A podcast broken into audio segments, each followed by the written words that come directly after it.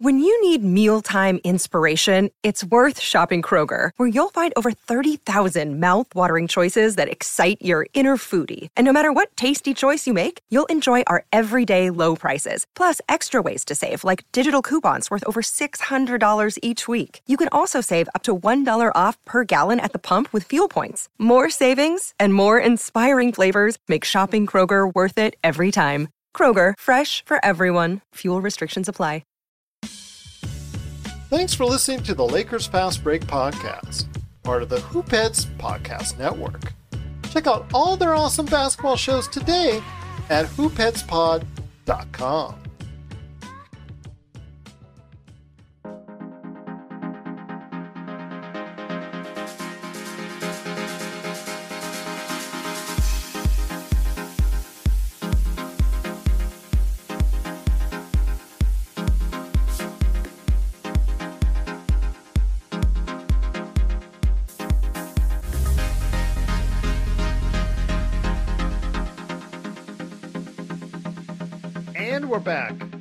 another episode of the Lakers Fast Break podcast. Thanks so much for watching and listening. It's Gerald Glassford. If you have any questions, always for us, Lakers Fast Break, wherever you get your social media, or LakersFastBreak at yahoo.com. And please like and subscribe today, right there for you at the Lakers Fast Break. Well, with some time to reflect on what the Lakers have done so far this season and what's up ahead, everything that went on in the trade deadline, and what is the outcome for ultimately for the Lakers this season. There's no better man that I talk to than a devoted Lakers fan indeed. Plus, with the summer coming around and the Lakers actually still having a draft choice, although that's pretty much in question where it's at. But I'm thinking it's going to be around the, the late teens ish, 15 to 20, somewhere around there after they do the swap between them and New Orleans. There's no better person to ask then my good friend indeed, you got to go ahead and check out. He is part of the triumvirate of great NBA draft folks that are there for you right now. Each and every episode, you got to go ahead and talk to the guys today at the Upside Swings podcast. That's right, the Upside Swings NBA Draft Podcast. Go ahead and check out what Bryce, Cooper, and my guest today, Stone Hansen, are going to go ahead and do for you each and every time out. They just went ahead and scouted the G League Ignite a team that I know all too well. In fact, I'm you know actually down the road from them right now. So they've got some great thoughts on that, plus everything going on with the NBA draft. It is Stone Hansen. Stone, thanks for returning, my friend. Great to have you here. Looking forward to a great conversation on today's show about the Lakers and the NBA draft. Yeah, good to be back. It's been a while, and I'm excited to talk Lakers because I don't get to do it a ton on my own pod. So it's fun to come here and talk about it they say, "Oh God, Lakers again! Oh, Lakers yeah. again! Oh, oh, oh Lakers, shut me Lakers. out." yeah, I hear you, my friend. I hear you. It's either it seems like a lot, oftentimes it's like the Lakers fans and everybody else, as far as uh, like us versus them. Sometimes you know, with, our, yeah. with our fandom. So, I will say though that the Lakers, uh, the people that are not Lakers fans, actually can go ahead and uh, given us fair game as far as teasing is concerned because the Lakers have absolutely stunk the first uh, you know 50 some odd games this season. And coming out of the All Star break, the mission is clear with just 23 games left coming out of the All Star break. The Lakers have to get into high gear. I'm not sure if they will. We'll see. But they did make an effort. Rob Pelinka, the GM of the Lakers, did make his moves as far as some trades before the trade deadline in what he calls his pre agency, per se, as far as decisions that he can make on keeping the roster the way it is or actually tearing it down during the summer and building something else. Your thoughts on the moves made at the trade deadline? Do you think it'll actually build the team into a better situation this year, or do you think it's meant for the seasons to come? Um, I I think both.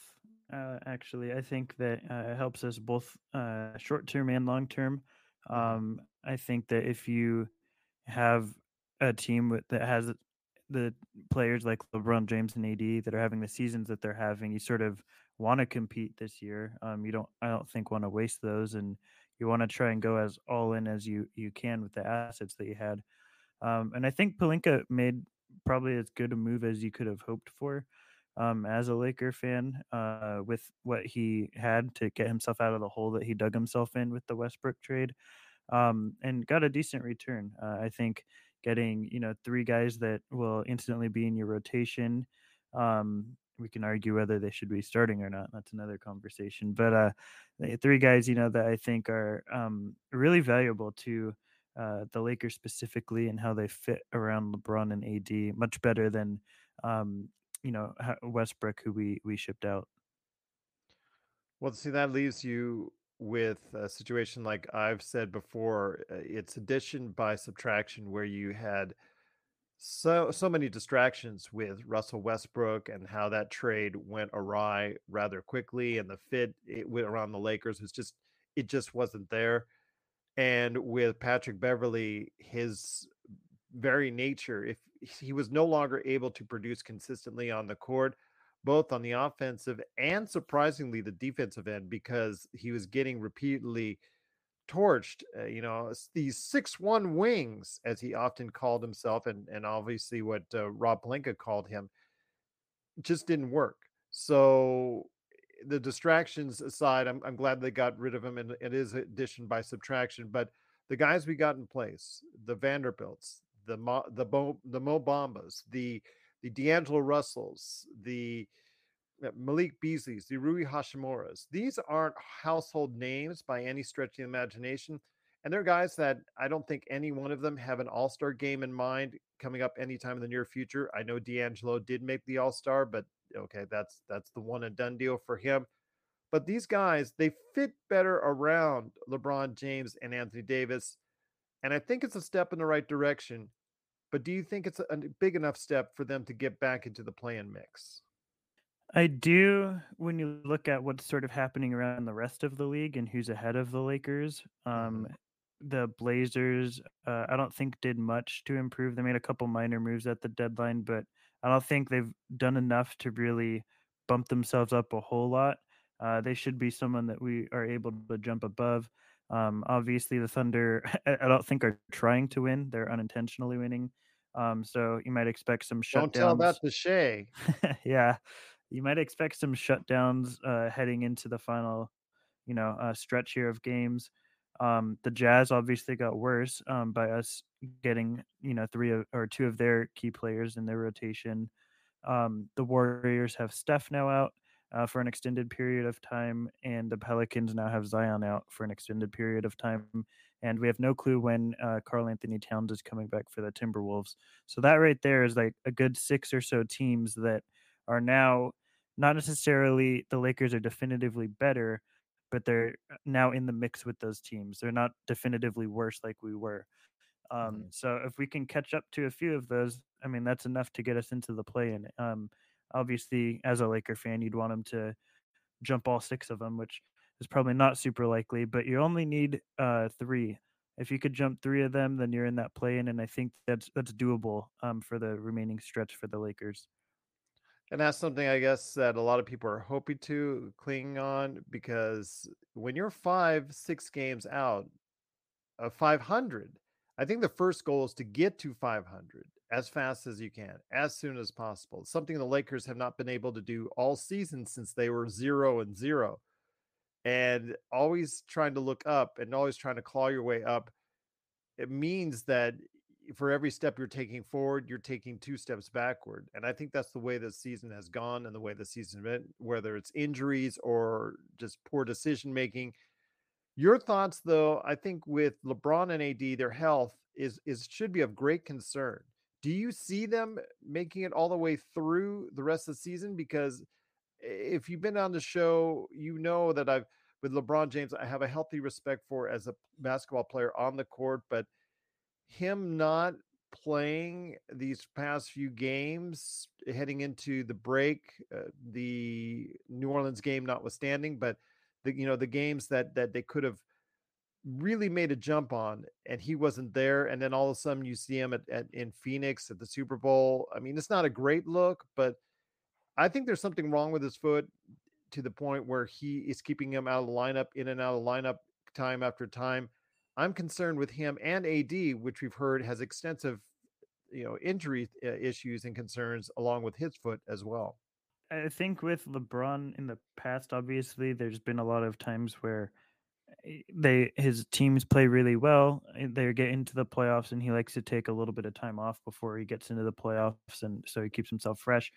I I'm wondering if that's obviously this toe thing has sort of been a factor for him throughout times this season, off and on. But I'm wondering if that's a part of it where he wants to really focus on the back end after the All Star break and and do a really risky move of just trying to push through those last final games to get in uh, and take this little time off to rest and recover and and re- recover through All Star break. Uh, maybe that's a factor of it, but it's hard to really say without inside knowledge, you know. Um, but I do think that uh, AD and LeBron, like there, there's no way we make the play in without them um, especially LeBron uh, on the team and and um, in this final push. I mean, we got 23 games left coming out of yeah. the All Star break. They've got to be healthy for at least 20 to 21 of them as a combined unit. Otherwise, uh, it's going to be a very tough hill to climb. Yeah, um, uh, definitely. I think I think without AD, it's still somewhat doable if LeBron plays all the games. Uh, mm. It's mm. definitely harder, but I think it's it's still not out of the question. I think with LeBron out of those 20 games or so, it's out of the question. I, I don't think we can make the play in if if LeBron doesn't play those 20 or so games. And that to be would be very disappointing because the fact that you know this uh, Rob has finally tried to start thinking in a, a uh, I guess a more a better fashion as far as how to fit pieces around LeBron. He was trying to do the opposite, where everybody would go one way as far as how they would fit a team around the LeBron. Shooters, good defenders. He would go in an opposite direction. And now finally, he's starting to realize I need to go ahead and put shooters once again and good defenders once again. It worked in 2020 when they had guys that that were good enough behind the three point area, and then also as well could definitely defend. Finally, we're starting to see a little bit of that. Although Russell is not the greatest defender in the world, Beasley's not the greatest defender in the world, but these guys can go ahead and shoot. So it's at least from there, it should be able to stretch the floor and at least give some better looks for both LeBron and AD. Yeah, for sure. Um, those two guys. Then uh, he wasn't exactly at the deadline, but Hachimura who I'm not the biggest fan of, but I do think um, just having someone that can be in your rotation rather than none who wasn't even really playing during his tenure uh, as a Laker uh, definitely helps them um, and, and puts them in the right direction. Uh, it's I think it's important for us in the sense that we in for us to compete and it puts us further. I don't think it's enough for us to go all the way. Um, so that makes me even more excited more about the long-term ramifications of this trade because I think that when you're looking at the big picture, um, that's what this trade even affects more so rather than just the short term.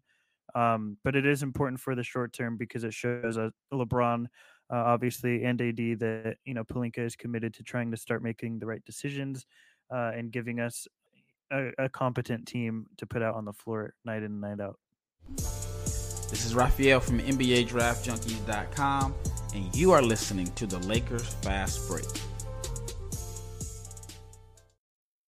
Check out what's been going on with the Pop Culture Cosmos Show and the PCC Multiverse. I don't feel like that people have done that as much, especially with this international release. You can get out there right now. I know you can get it out there, but it, it feels like this time last year people have just been like, oh, you can get you the Here's cell phone version that was taped somewhere where it's like, you know, shell shaky. Has some dude or some family that's walking right in front of you as they're finding their seat with the popcorn already in hand. No, you know, come on, that, you, really? yeah, that version is already available. Yeah, but I mean, like with a mono sound there you go. Oh god, yeah, that's that's the worst part. You only get sound in the left ear, yep. not the right ear. family, family, family, something like that. You can find that version already if you really want it. That's the Pop Culture Cosmos Show and the PCC Multiverse. Catch our shows on Worldwide Radio seven days a week and wherever you get your podcasts. And essentially, what the Russell Westbrook trade did to uh, for us, as far as uh, from a asset standpoint, it gives the Lakers some some leeway as far as decision making you know, bringing in, I think you can uh, essentially say four different players for Russell Westbrook in Bamba, Vanderbilt. Uh, of course, you talk about Russell and Beasley. All four of those guys, you know, they essentially probably would not be on the team unless you traded away Russell Westbrook. And so Russell Westbrook, his contract to $47 million has been translated into four rotational players, which is what you wanted to go ahead and do. The thing is, though, can these guys go ahead and and gel fast enough and soon enough in order to go ahead and do that. We'll still look upon the Russell Westbrook trade as probably one of the worst trades in Los Angeles Lakers history. I mean, the fact is that we're still burnt two first round picks we'll never get back because uh, one, you know, one that we, uh, two that we lost, and or one that we lost initially when we traded for him, and one that we lost uh, upon trading him out just to get rid of the contract. I think that's something that bears in mind and will probably be something that'll be attached to Rob Pelinka going forward. But be that as it may, at the end of the season, do you think Rob Pelinka should still be in charge of running the front office? That's another big question I wanted to ask you because there's some more decisions that have to be made during the summer, including a draft pick for the Lakers.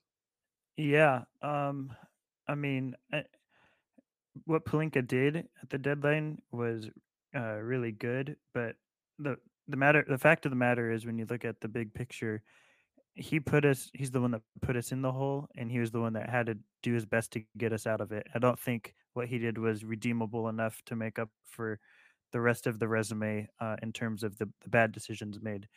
That said it's difficult now because uh, obviously he just got an extension.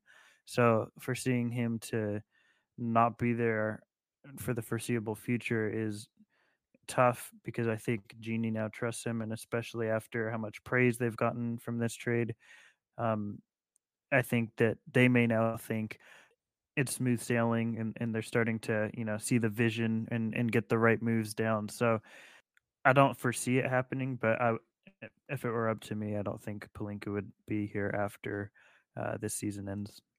I agree with you, but I still want to see how the season ends before you finally make that call 100%. And I've been trying to correlate that to the audience. I mean, there's there's a segment of the audience that still cannot stand Rob Pelinka, and there's a there's uh, now a growing sentiment that oh Rob's the greatest, Rob's the greatest coming out of that trade. And I'm like saying to them, uh, guys and gals out there, our audience, please, if a student for the first two years at our college or their high school or wherever that they're getting F's and D's.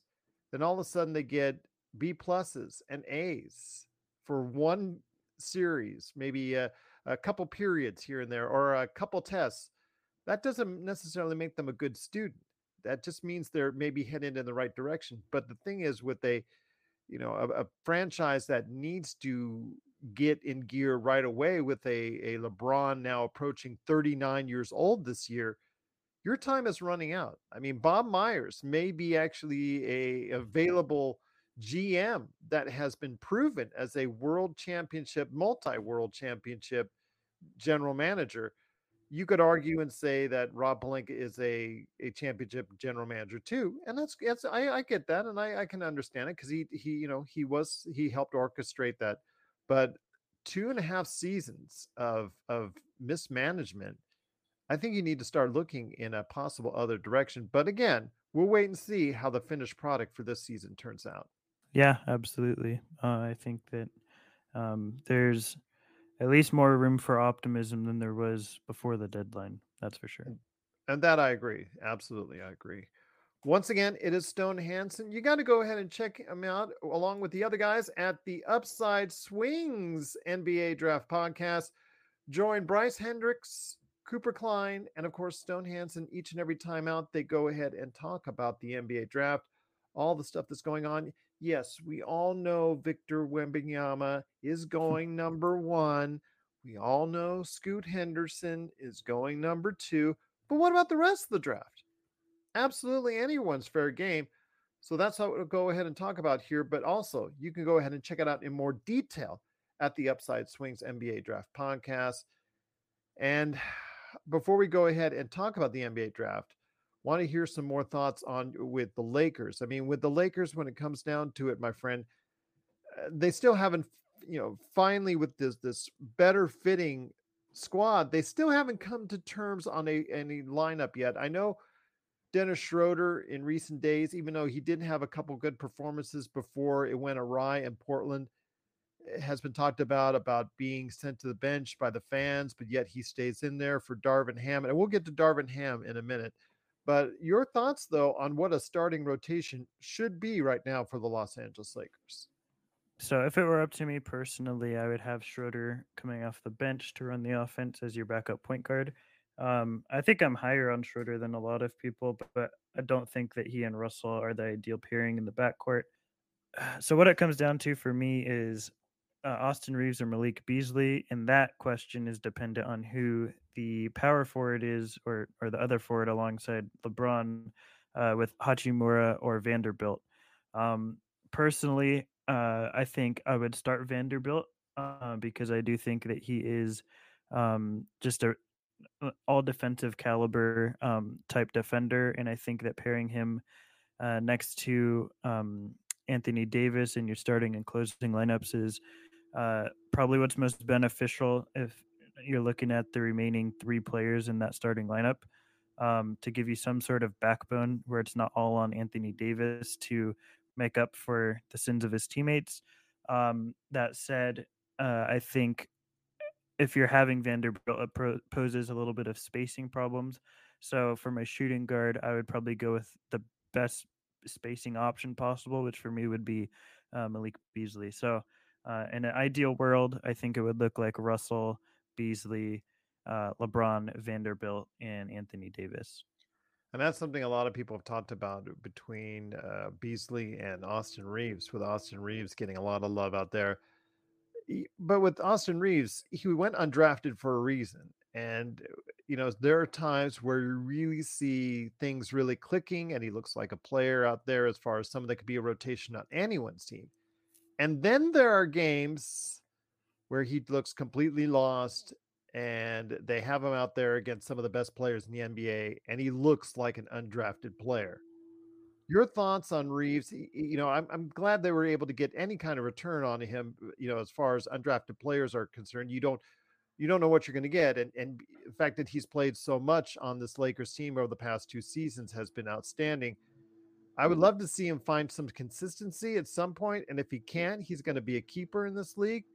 But his inconsistency right now, especially his outside shot, I think is what is what is holding him back. Yeah, uh, and I think that that is probably why I would have him on the bench as opposed to Beasley. Um, I would start Reaves if Ham was insistent on hot, starting Hachimura, which it seems like he is. Um, but uh, I, I think Reaves is a good enough defender um, in a lot of different circumstances to justify the playing time. Um, especially when you look at who else is going to be in the backcourt with him a lot of the time. Um, Schroeder has been a decent defender at times. Um, he's also been someone that's inconsistent defensively, but I think that he has that sort of point of attack, and that's what Austin Reaves offers from the guard position. I think uh, if you're the Lakers, you really need that sort of point of attack defense when you're looking around at who's on the perimeter. And I think that makes a lot of sense to give him an ample amount of playing time. I'm just not sure that I would necessarily start him with who else uh, would be on the roster for spacing reasons. Uh, but long term, I do think Reaves can be a pretty valuable um, rotation player. Um, I don't know if he's ever like a, you know, 30 team like legitimate starter for everybody, but I think that there's enough there I think he provides enough in enough areas to make him worth a rotation spot for a lot of teams. Uh, it's just a matter of, like you said, consistency, uh, and I think he'll figure that out as um, you know we go through uh, game after game and hopefully into next season as well. One of the things, though, that uh, the fans in our chat room and the audience out there and fans at large have been talking about all season long is the rotations for Darvin Ham and his coaching acumen so far this year. He's earned a lot of praise for what he did with Russell Westbrook, you know, convincing him to come off the bench, which is something that should have happened a long time before. And he's been praised as far as the energy that this had this team has had consistently, despite its losing ways. But his decision making at times, the fact that the team is one of the poorest, if not the poorest team in the third quarter, the fact his rotations have been very suspect, his uh, reluctancy to make changes, even though he's had more starting starting lineup changes in the NBA. People seem to want more, like for instance, his reliance on Dennis Schroeder in the starting lineup has been a big uh, point of contention for a lot of people. Plus, his rotations down the stretch uh, as they get close in the fourth quarter have obviously been in question at several points in time. Your thoughts on overall on uh, Darvin Ham, where he is as a coach, and if you think he should remain the coach for the long term? I was skeptical of Ham. Uh, I didn't really know much about him um, when he first became the Lakers head coach. Uh, what I did know is um, he was an assistant coach for a long amount of time. Uh, and that's sort of a red flag in and of itself. There's a reason he was an assistant for a long time and couldn't nail down a head coaching job for that amount of time. Uh, and I think we're starting to see the fruits of that. I'm not the biggest Ham fan. Uh, I think that there's a lot of questionable decision making that goes on uh, in terms of rotations, but not only that, also in terms of adjustment within game. Um, we saw at the last Blazers game, um, obviously, it looked like uh, they were just bombing threes a lot. A lot of times they were wide open. I think that that was by design coming into the game, but I don't mm-hmm. think Ham was able to figure out within the game how to adjust their game plan. Uh, and I think that that is, you know, obviously what led to that blowout. And I think that um, we've seen that a lot throughout the season. I think he just struggles to adjust the game plan within games, and that's a big red flag. I would personally look for other. I wasn't a big fan of firing Vogel to begin with, but um, I would look at other routes this off season. I'm not sure. Uh, I don't think now's the time to fire him because obviously you're in the final stretch of games and you probably want to remain as much continuity within the team as you can um, for that final stretch. But uh, this this off season, I would definitely look at other options um, and not not tie myself um, definitively to to the ham wagon. And the thing eh, that bothers me the most when it concerns Darvin Ham, he says is his first coaching position. And with LeBron and AD, you know, they're not on the same time frame as a rookie coach. And having a rookie head coach, eh, I mean, okay, in Boston, we've seen actually a rookie head coach do very well because of the system and platform that's in that's in place. But with the Lakers, where the organization as a whole has not actually been streamlined, it's not actually been something that's consistent or consistently good. It's seemingly all over the place the past decade. I mean, we've hit the highs of highs and lows and lows as an organization, and more often it's been lows as the number of playoff appearances in the past 10 years dictate it's something where maybe if LeBron's time frame is and time window is short, maybe you want to get an experienced coach that can actually go ahead and get the best out of him and a team in a shorter amount of time. I don't know who that would be at the moment um, when you look at sort of the coaching market out there. Um, but uh, I, I think that, yeah, Ham is not, is obviously not experienced as a head coach, and it, it's showing throughout the season the other thing I think that's important to note is I do believe that the Lakers, when they fired Vogel, allowed Ham to sort of pick out his coaching staff when they hired him. With Mazzulla, I believe everything has stayed in place. They just he's the the new head coach, uh, and coaching staffs I think play a bigger part of the coaching picture than a lot of people give credit for. Agreed. Um, yeah, and and letting a rookie head coach pick out his own uh, staff is a question, another questionable move by uh, Pelinka in the front office. So I think that there's more than just Ham that needs to be reevaluated this season in terms of the coaching. Once again, it is the Lakers fast break. Stone Hansen is here. He is one of the guys behind the Upside Swings NBA Draft Podcast. Go ahead and check it out today wherever you get your podcast. These guys do a great job of breaking down the draft for you. And they're not, it's not just like 10 or 15 minute quickies. These are like hour, two hour long conversations where they go heavy in depth on the NBA draft. And before we head on out, you know I am an NBA draft fan. I am nowhere near the expert you are. I have created and actually done extensive research in past drafts on uh, the NBA draft and done my own mock drafts, et cetera, et cetera. This year, I've not had as much time, admittedly, to go ahead and check out a lot of the NBA draft prospects. I am aware. I've actually done a little bit of reading up and obviously listened to your podcast in recent days as well, because you said you wanted were going to come out back on the show. And I always prep by listening to your good stuff beforehand. But before we end on out, my friend, I wanted to talk about the NBA draft. Of course, Victor's going number one. There's no doubt. I saw him live play against Scoot and I, I feel like that was I was privileged. And the first thing that that I will always remember is that the the crowd in the uh, Dollar Loan Center Arena was about half full, maybe at best. And to me, that's a tragedy and that's a shame because there should have been more people around the country that should have actually gone and seen the game because it was it was definitely worth it to see and actually be experiencing, uh, you know, and Rafael Barlowe my good friend and our good friend uh, from, uh, you know, what he does with the Locked On NBA Draft podcast and all that. He was there, and I got a chance to see him and whatnot. We talked about it. It was so funny because people in that first half were were downing Victor. Oh man, is he really worth it? Man, is he really worth the number one pick? Because he was kind of struggling coming out of the gate. He started out hot, but he kind of struggled in the late first quarters, you know, second quarter. oh, is this guy worth it? Then he exploded in that second half. And Scoot Henderson, who was really hot in the first half, and people were like, oh, could Scoot be the number one? Scoot should be the number one. You know, he wasn't as successful doing the things he needed to do in that second half as far as driving in the lane, exploding, getting around Victor.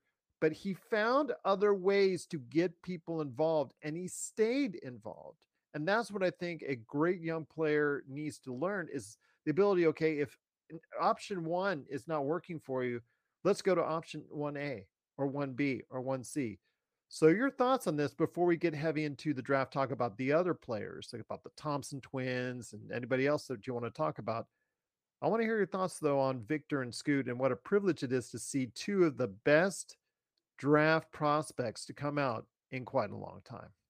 I wish I had made those exhibition games. I had other obligations to tend I to. still got the time. tickets, man. I think you know if they if they both pop as players. Yeah. yeah. I know. I'm. I, I would love to watch Victor uh, live eventually. Yeah, it is I, a treat. I will tell you, it is an absolute oh, yeah. treat. I'm sure. Uh, there's. I've I've been doing this a long time now, and I've never seen. I mean, Victor is a one of one prospect. Um, yeah. We've talked about. We've labeled uh, I think wrongly so.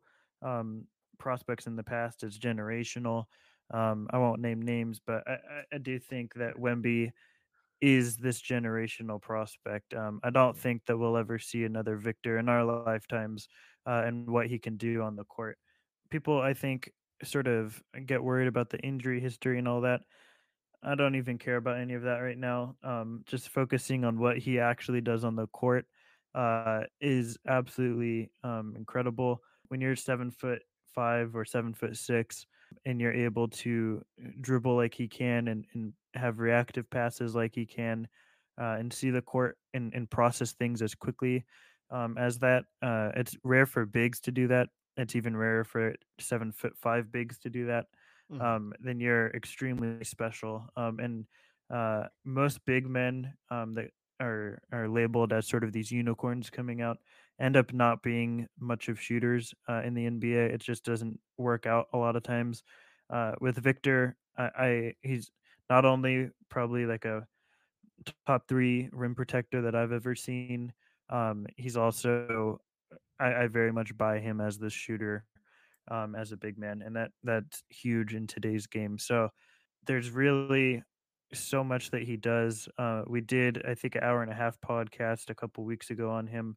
Uh, if you want to really listen and, and nerd out on all, everything that Victor does on the court, but he is, I, I think, one A and one B with with Luka Doncic in terms of the prospects that I've watched uh, throughout the years. Just a tremendous uh, prospect, like you said. Uh, for me, I have rarely seen an individual coming out of uh, well, whatever amateur, whether it's Europe, whether it's high school, whether it's college, and seeing a guy that that's on the verge of becoming a pro, just as skilled as an individual that he is. Uh, I mean, my gosh, I've called him, and I will still continue to call him a seven foot four. I think Raphael said seven foot four and a half, seven foot four and a half wing. Because to me, he doesn't play like a center. It's to me yeah. if uh, maybe even better, even more fluid than Russell uh, than Ralph Sampson was when he was before the knees and the injuries took took a toll on him. Ru- Ralph Sampson could move around very well for the big man. This is not even close. I mean, to me, he I actually picture and I view Victor Wembanyama as someone as six seven, six eight. I don't always see him as seven foot four and a half. I always see him when he plays on the offensive side and the way he handles the ball, way he sees the vision, the passing, the shot. Obviously, as far as he's very streaky still from the behind the arc, but when he when he's on, he's really really good. To me, I see him more as a six seven, six eight player as opposed to a seven foot four player at times. Maybe that's to detriment at times because he does play a little bit soft. uh, But my gosh, to have those kind of resources, to have that kind of skill, to be able to switch out on the defensive end and pop out on the perimeter like he can, and to be able to move laterally is just absolutely incredible for someone like that. I'm I will never probably in my life see anyone that kind of size that can move that well. Yeah, I don't think anybody ever will. Um, it's it is pretty remarkable. Um, he's oh, like I said, a one of one talent. Um, I I I don't think there's anyone that can replicate that. Um, I think uh, he embodies what the modern NBA has become uh, to the the absolute peak. Um, I, I think that when you think of modern NBA, um, at near the top of the conversation is what a modern big has become because that has changed the complexity of a lot of uh, NBA teams. Um, and I don't think anybody embodies that better than Victor Wembanyama, especially considering the fact that he's four or five inches taller, mm, six inches taller in a lot of cases than than other bigs in the in the league. Um, so when he's doing what he does at his size, uh, and he has you know the footwork, the touch, um, even the rim protection like we were talking about. Uh, I won't even get into like how nuanced it would be because it would take me hours, like like the other podcast we did, but it, it would take too long. But uh, just in in totality, what he brings on a court is um, unparalleled, and I think anyone who doesn't have him number one in this class would be wrong, even if he doesn't live up to the expectations put upon him, because there's never been a pre-draft prospect like like Victor. I agree. I agree with you on that. I mean, Shaq, uh, you could for so many different reasons because he was also at an early age so fluid and so uh, agile for someone his size, but he didn't have the touch anywhere near the touch that Victor did, nor did he need to in his game at that point in time. So it's kind of a different context because it was a different basketball game then.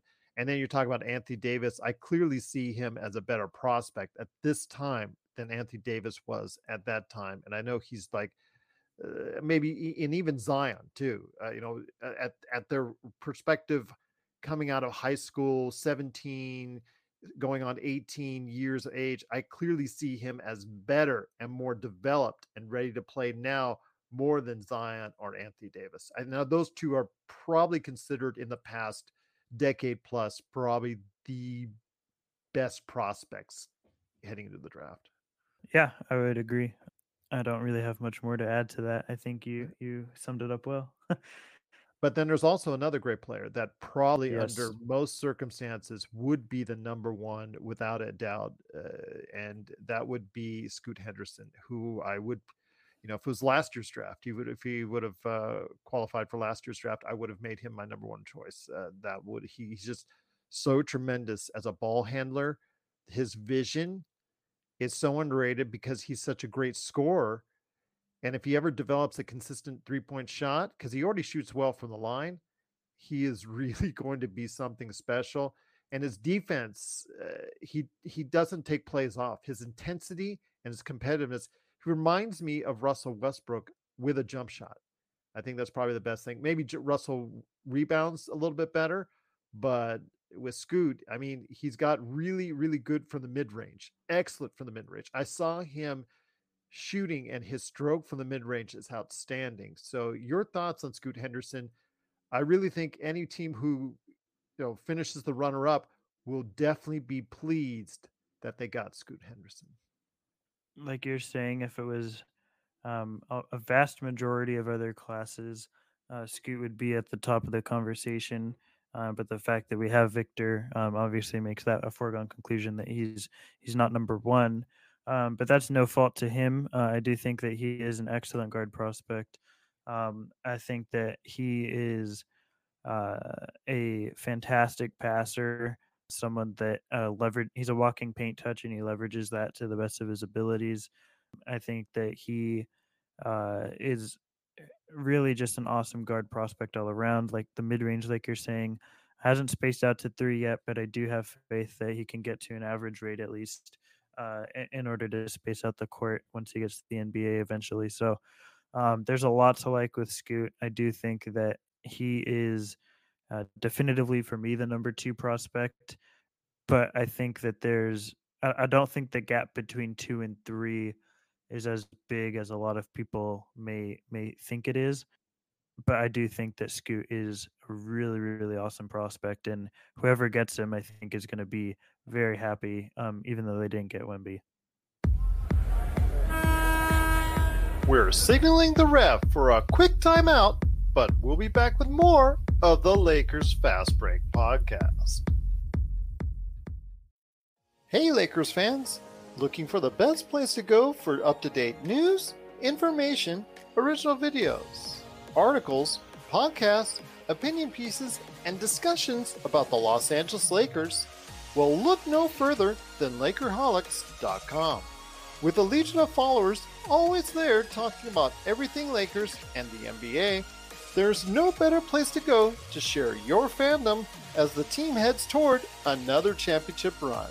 So stop by and be part of the conversation today at Lakerholics.com. Once again, it is Stone Hansen. He is one of the guys behind the Upside Swings NBA Draft podcast. Please go ahead and check it out each and every time they go ahead and air a new episode. It's right there for you. Got 150 episodes in the tank. So go ahead and check out the entire library of great shows that they've got waiting for you right now at the Upside Swings NBA Draft podcast, wherever you get your podcasts. But this has been called a very deep draft as far as rotational players, as far as players who can shoot, players who can score, players with athleticism. I know a lot of the athleticism starts with the Thompson twins, Amen and Ausar. I seen a little bit of footage, you know, uh, more than my share. Uh, I'd say probably a little bit more than most. I know a lot of people will be catching up on with the Thompson twins. I know with the overtime elite, sometimes it's always a, uh, not the easiest to get, but once you find it, you, are really impressed with what they got. I, you know, athletically, there's no doubting either of them as far as athletically. They've got serious flaws in their game, and that centers around the shooting aspect. But the way those two kids have have really good vision, whether you want to put them at a point guard or a small forward slot because they're six seven, six eight, good wingspans. I know that uh, they're considered in the lottery. In fact, as high. I've seen them as high as Amen for number three, and Ausar I think around number five is the highest I've seen them, and I've seen them as low as fifteen. Your thoughts on the Thompson twins before we get to some other great players upcoming in the NBA draft? Actually, right before I started recording with you, we just wrapped up on Upside Swings uh, with our OTE episode. Mm-hmm. Um, that should drop sometime this week yeah, I, Amen is for me the number three guy in this class. Uh, I Mhm. really like Amen. I think that uh, the athleticism is that the way he moves is not like things we've seen in the past. Um, obviously, we've had super mega athletes, whether it be like Zach LaVine or or players of that ilk, crazy leapers, Shaedon Sharpe in this last draft. But I think Amen Thompson is just a different level of quick twitchiness that we don't really see on both ends. Compare uh, him to someone like Blake Griffin, who had, and a keyword is had that at one time coming out of Oklahoma. Um, Blake was before I did the draft, so as a prospect, I didn't really know. I did see him early years in the Clippers, and I would say that Amen Thompson is maybe not the leaper Blake was, but I think he's not that far off as a Yeah. as a guard slash wing, and I think that aside from just the leaping, the quick twitchiness of the first step, uh, how he moves laterally, those are things we don't usually see to that level, especially in a combination with the leaping. There's his athleticism affects really every aspect that you can imagine, and that's not really something we see with athletes. It's not a whole package deal like it is with Amen, um, and that's why I'm so high on him. His brother, on the other hand, I think is a very different prospect. I know they get lumped in together quite often, and um, they share. Uh, they're obviously twins, uh, so that's bound to happen to some extent. But I think uh, for me, uh, I'll probably end up a lot lower than most people. I would have him near the end of the first round um, rather than the top near his brother. Uh, I don't think that he is quite the same level as athlete, um, and I think he's a much slower uh, processor of the game when the ball is in his hands. So uh, I would favor Amen quite a bit, and I do think Amen is, is worthy of that number three praise, but I'll probably end up lower on uh, Ausar than most people. Now, with both of them, the key is, you know, obvious to both of their games, especially with Amen with his athleticism, is how well he can he shoot, and that's something obviously that's been a great question with uh, the scouts out there, and and from what I've seen as well, it's not a it's not a pretty shot yet. I'll say that. Yeah, and to be hundred percent frank with you, I don't I don't think it's going to ever be really a pretty shot. I don't I don't foresee him ever being that much of a shooter, but I think he's such an athlete and can get to the paint at will that I'm not sure it's it's obviously, you know, much better to have a three-point shot, but I don't think it's going to be detrimental to him as a prospect. I don't think it makes or breaks him necessarily in the league. Um, I think that it obviously would be better if he if he would able to shoot it further out, but I do think that um, he's so athletic and has such a quick first step, uh, and is a very, very good passer in his own right. Um, I would probably say not quite to scoot levels, but not super far off. Um, and I think that that really makes for something special as a prospect.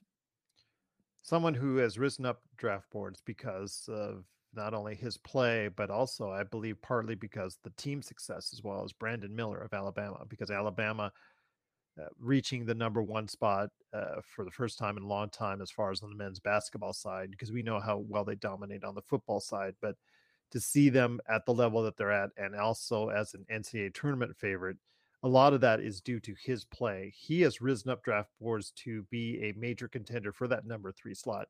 Your thoughts on Brandon Miller? my thoughts are not as extensive as the other guys we talked about because I'm actually this year trying to spend really an extensive amount of time on each prospect before I move on to the next.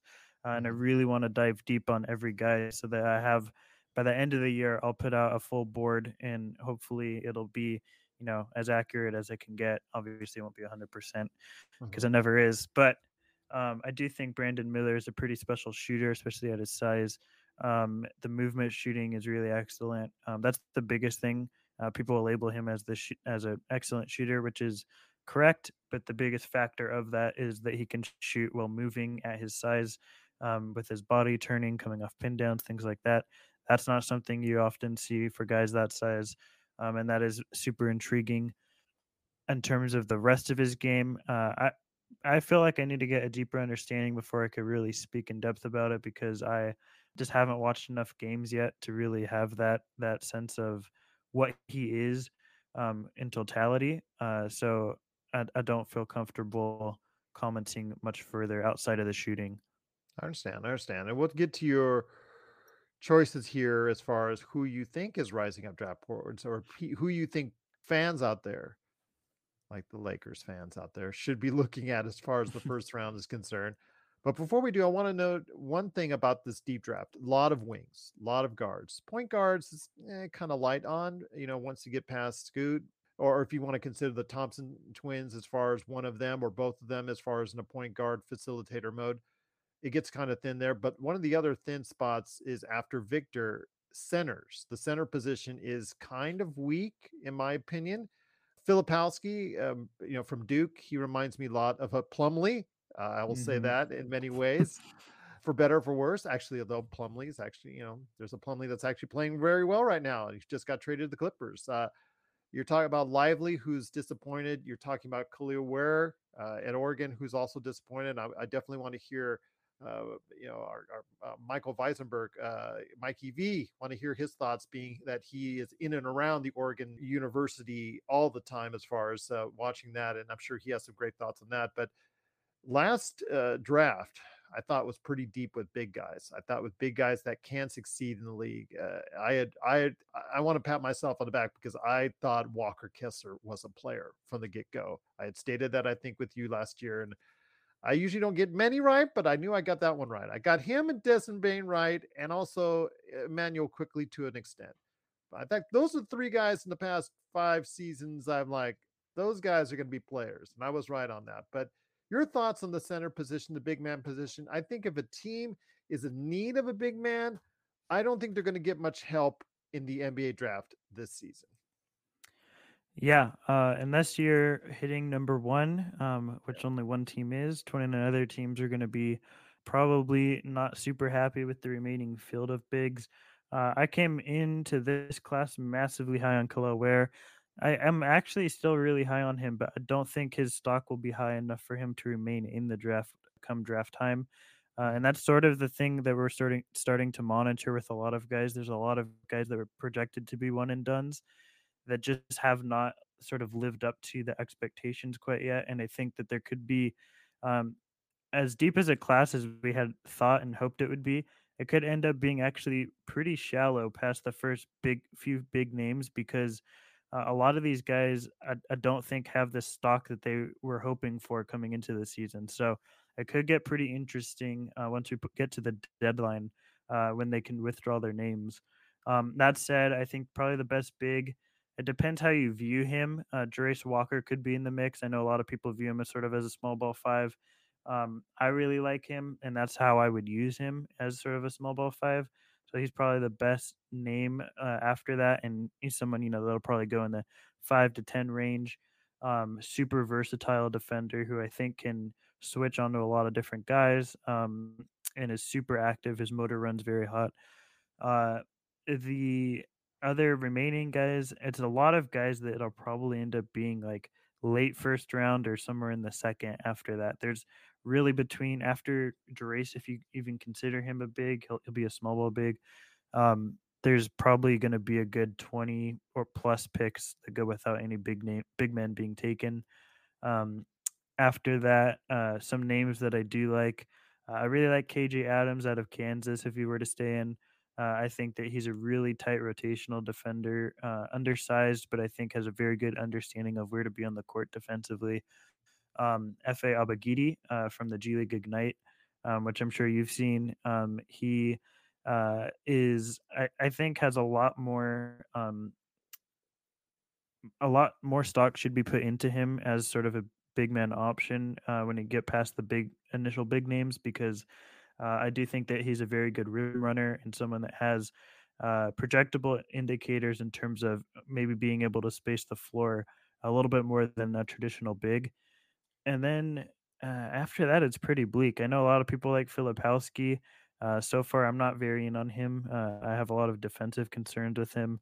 Noah Clowney uh, is probably in the mix as well as someone that is uh, also on Alabama that playing alongside Brandon Miller, who uh, I think surprised a lot of people this season as uh, somebody that is able to space the floor, but also has sort of a switchability as a big, which is obviously a super valuable skill set if it were to click.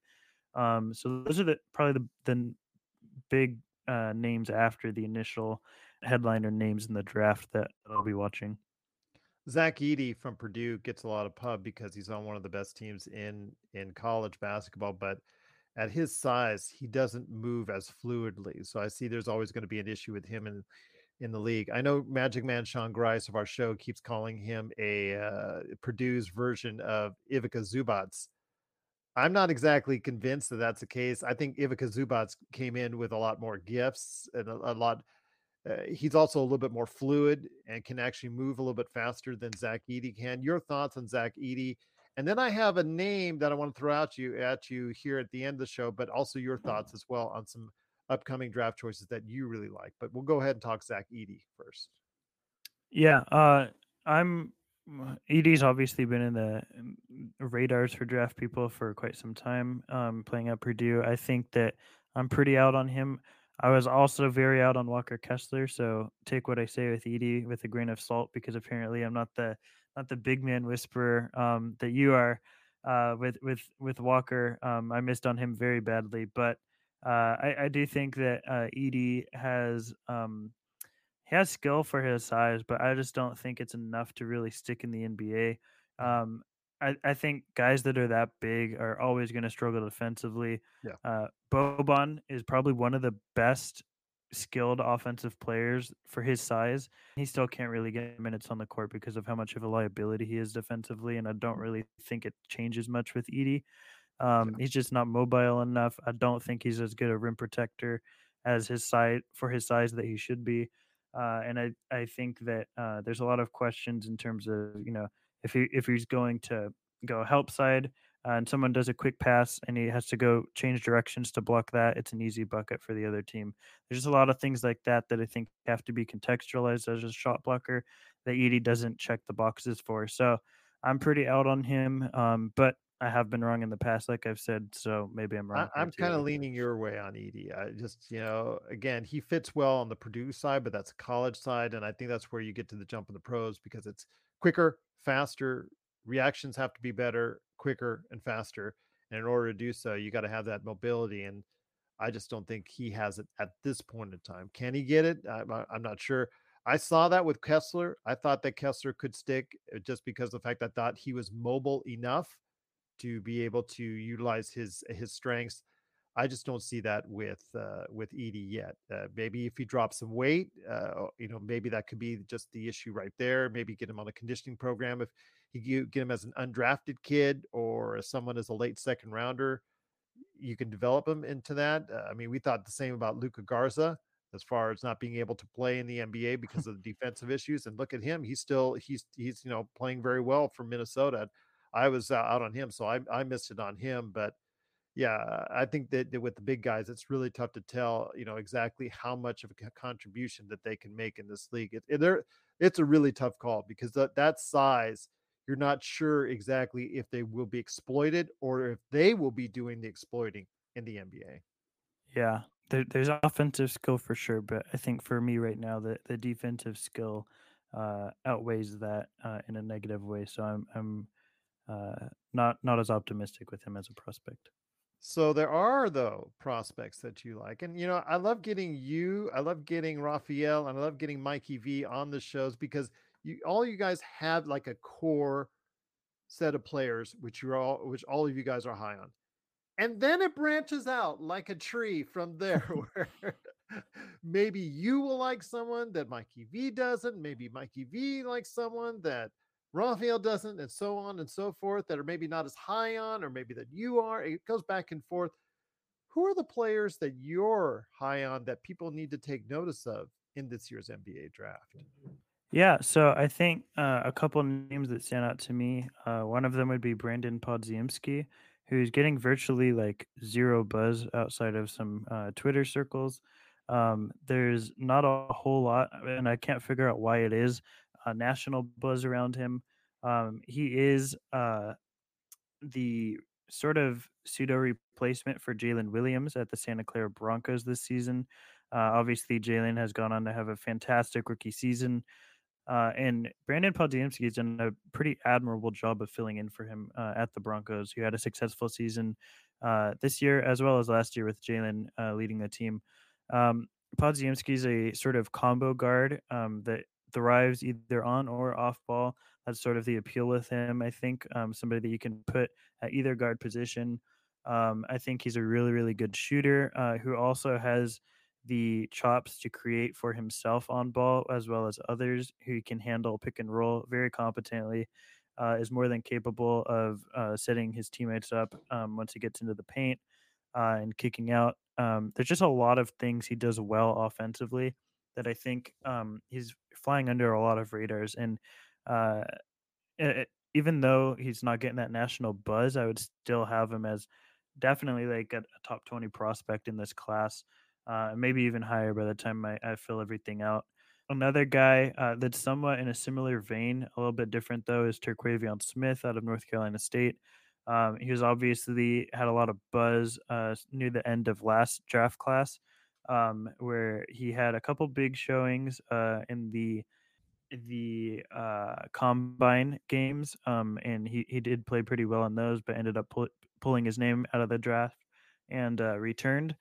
Uh, I think he is a phenomenal shooter. Um, you don't see a lot of guys taking pull up threes from you know eight feet from beyond the line.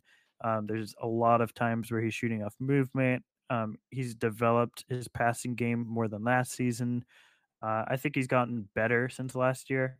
Uh, and I know some would disagree, um, but because I do think that, I think that improvement is a big deal for me, and seeing that improvement in my eyes um, is enough to put him up higher than where he was last year. I'll probably end up with him as a lottery pick. Um, some people are probably a little bit lower on that, uh, but I, I, do think he is a really um, someone I really believe in.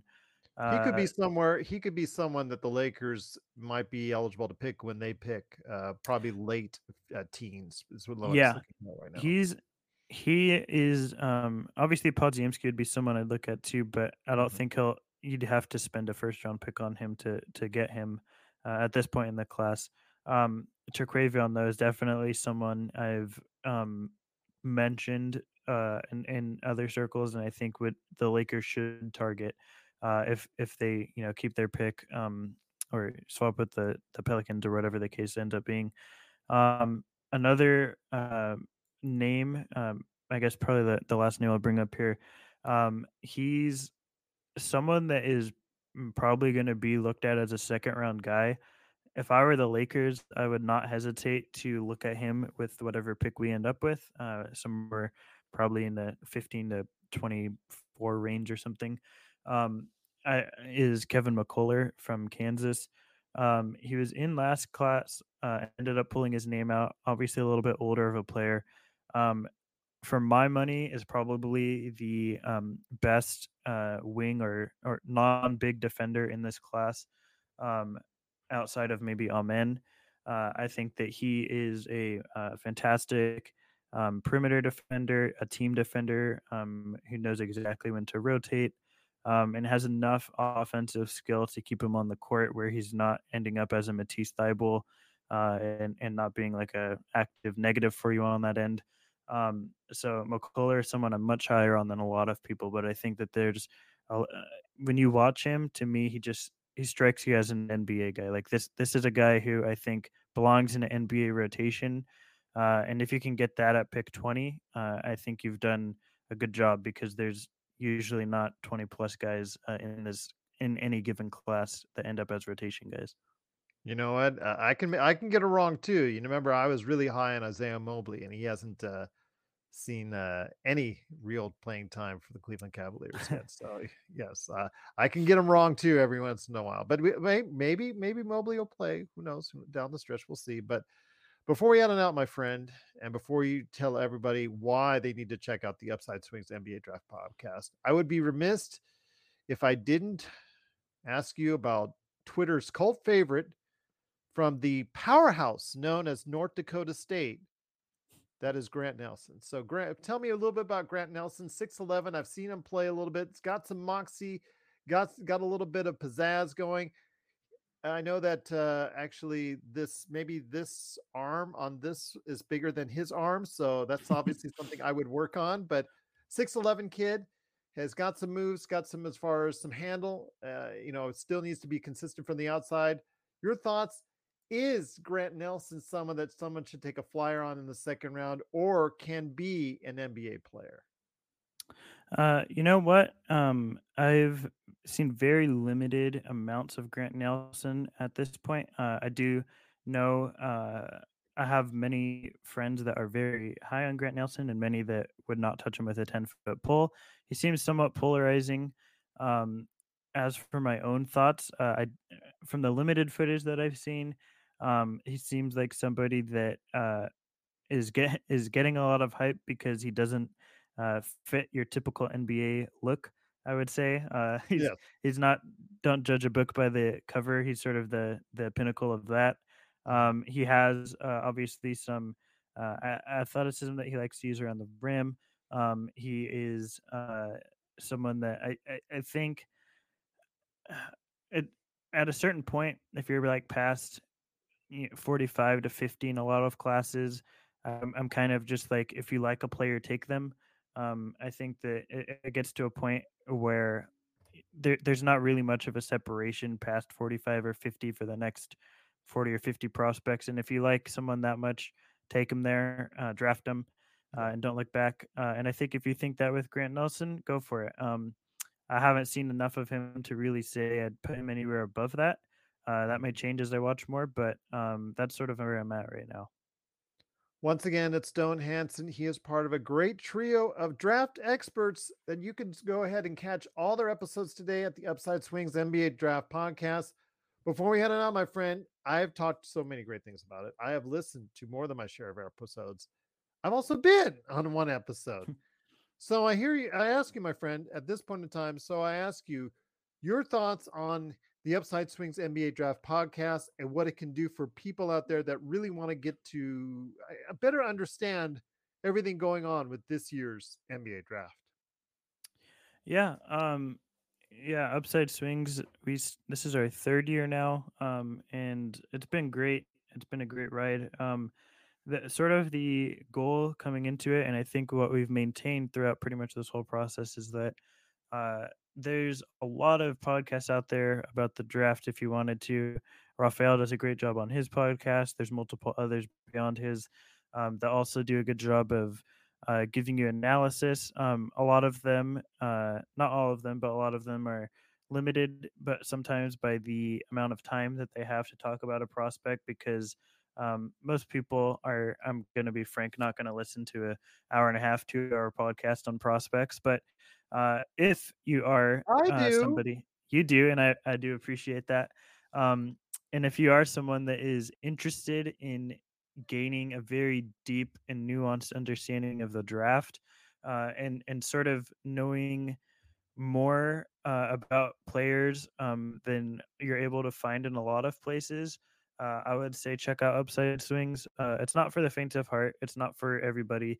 Um, but if you are somebody that is interested in, in really understanding the draft and really understanding these prospects um, beyond what you're able to find uh, in a lot of other places, then I would suggest uh, giving us a listen. Uh, drop us a follow on Twitter at Upside Swings. Um, and as the draft comes near, uh, we have a lot of exciting stuff planned. we'll be obviously we have about 60 or so names right now of prospects we'll be breaking down in depth. Um, so if you're a fan of your school, uh, like if you're a, a, huge Indiana fan, for example, or something, you want to hear about Trayce Jackson Davis in the future, uh, we'll definitely have a podcast um, that has him involved, and, and you can listen to our in depth thoughts about him and where we think he would end up being in a class or where we'd have him. Uh, so if you're a fan of a particular school or player, we'll definitely be covering them uh, throughout this cycle, as well as international guys uh, very much deep dives into names you've probably never heard of.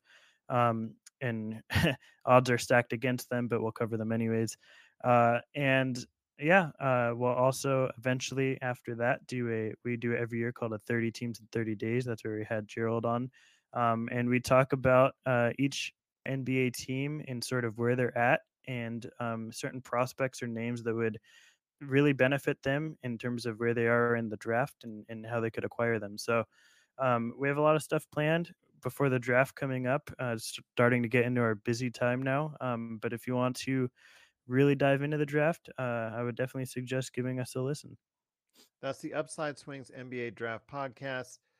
I like it also. Yes, they do cover Victor, they do cover Scoot, but you know, for a Lakers fan and for fans of a lot of NBA teams out there that are in the teens, uh, where their draft picks are going to lie, the teens, the 20s, you don't get always the coverage that you need as far as the players that might be in that area or find out more about them ahead of time. So I love the Upside Swings NBA Draft podcast because I, it helps me become more knowledgeable about the players in the teens and in the 20s that you don't necessarily know as well, which you need to because, if, for instance, the Lakers, the Lakers, like I said, as we've mentioned all, all throughout this podcast, because of the swap with the New Orleans Pelicans, part of the Anthony Davis trade and all that, they will most likely get a pick between 15 and 25. Unless there's a big swing by New Orleans, one way or the other, it'll probably fall somewhere with there. So you need to know the players that might be around that area or who who right now the guys at Upside Swings NBA Draft Podcast are projecting in that area. So I, I'd say for Lakers fans and for NBA fans, NBA draft heads as a whole, you need to check out that show just to get a better idea of who is trending where in this year's NBA draft.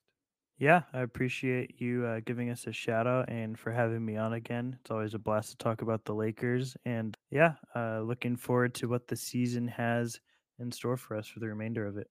Well, the red carpet is always open for you. You hit me up whenever you want, as you did Appreciate this that. time around. But you're always welcome to join us on the post games. Don't be scared of Joe. He doesn't bite. he doesn't bite. And he respects your opinion. He actually loves and encourages when other people come on the show, just like I do. We love hearing different voices on the show. So you're always welcome as a fellow Lakers fan on the post game as well. Anytime. You just gotta give me a, a heads up, man. Anytime. Appreciate that. I'll definitely uh, take you up on that. I think as the as the season goes on, maybe after the All Star break. Absolutely. Unless it goes off the rails. yeah, then then you probably won't be seeing too much of me. Uh, so the numbers tell me it's always funny because you see when the Lakers win, yay! when the win, Lakers don't win, no, it goes in a completely different direction. Yes, but I will Yeah. say though, I'm very happy for everyone w- taking the time out of the day to watching and listening to us here at the Lakers Fast Break. If you could do the same for Upside Swings, that is just truly, truly appreciated. Once again, it's Stone Hansen. Please go ahead and check out the great work that he does. Also, as well, Cooper Klein and Bryce Hendricks. Please go ahead and check out what those guys are doing today at the Upside Swings NBA Draft Podcast. Well, my friend, it's going to be interesting. We got the second, I can't call it the second half. Okay, the post All Star break for the Lakers coming up. Time is running out, my friend. 23 games left. Any last thoughts before we head on out? Just that I hope we see as much LeBron James as possible, uh, even before the All Star break, because I think it's important for the team to sort of learn to gel and get a couple games under their belt uh, heading into that post All Star game stretch. So, uh, yeah, hopefully we we see that. Um, and uh, you know, I never I never want bad things to happen to people, but hopefully the teams ahead of us start dropping behind us. Um, hopefully, we, we start seeing some of them drop a little bit so we have more of a chance. We're only two and a half games out of 10 and four games, uh, I think, out of eight or so. So it's it's very much in, in the cards, very much doable, uh, and hopefully we make it happen. Hopefully, we will indeed. Once again, it's Stone Hansen from the Upside Swings NBA Draft Podcast. Please go ahead and check it out today, wherever you get your podcasts. My friend, always great to have you here talking Lakers basketball and the NBA draft. Two things I always love to talk about right here at the Lakers Fast Break Podcast.